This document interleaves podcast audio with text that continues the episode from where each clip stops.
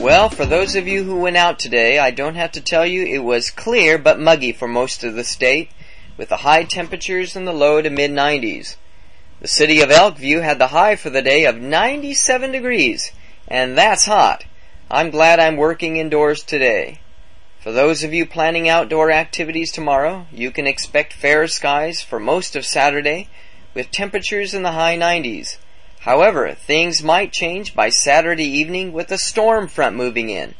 We can expect light scattered showers over the northern part of the state, bringing slightly cooler temperatures in the 80s, but this rain should taper off by mid Sunday morning.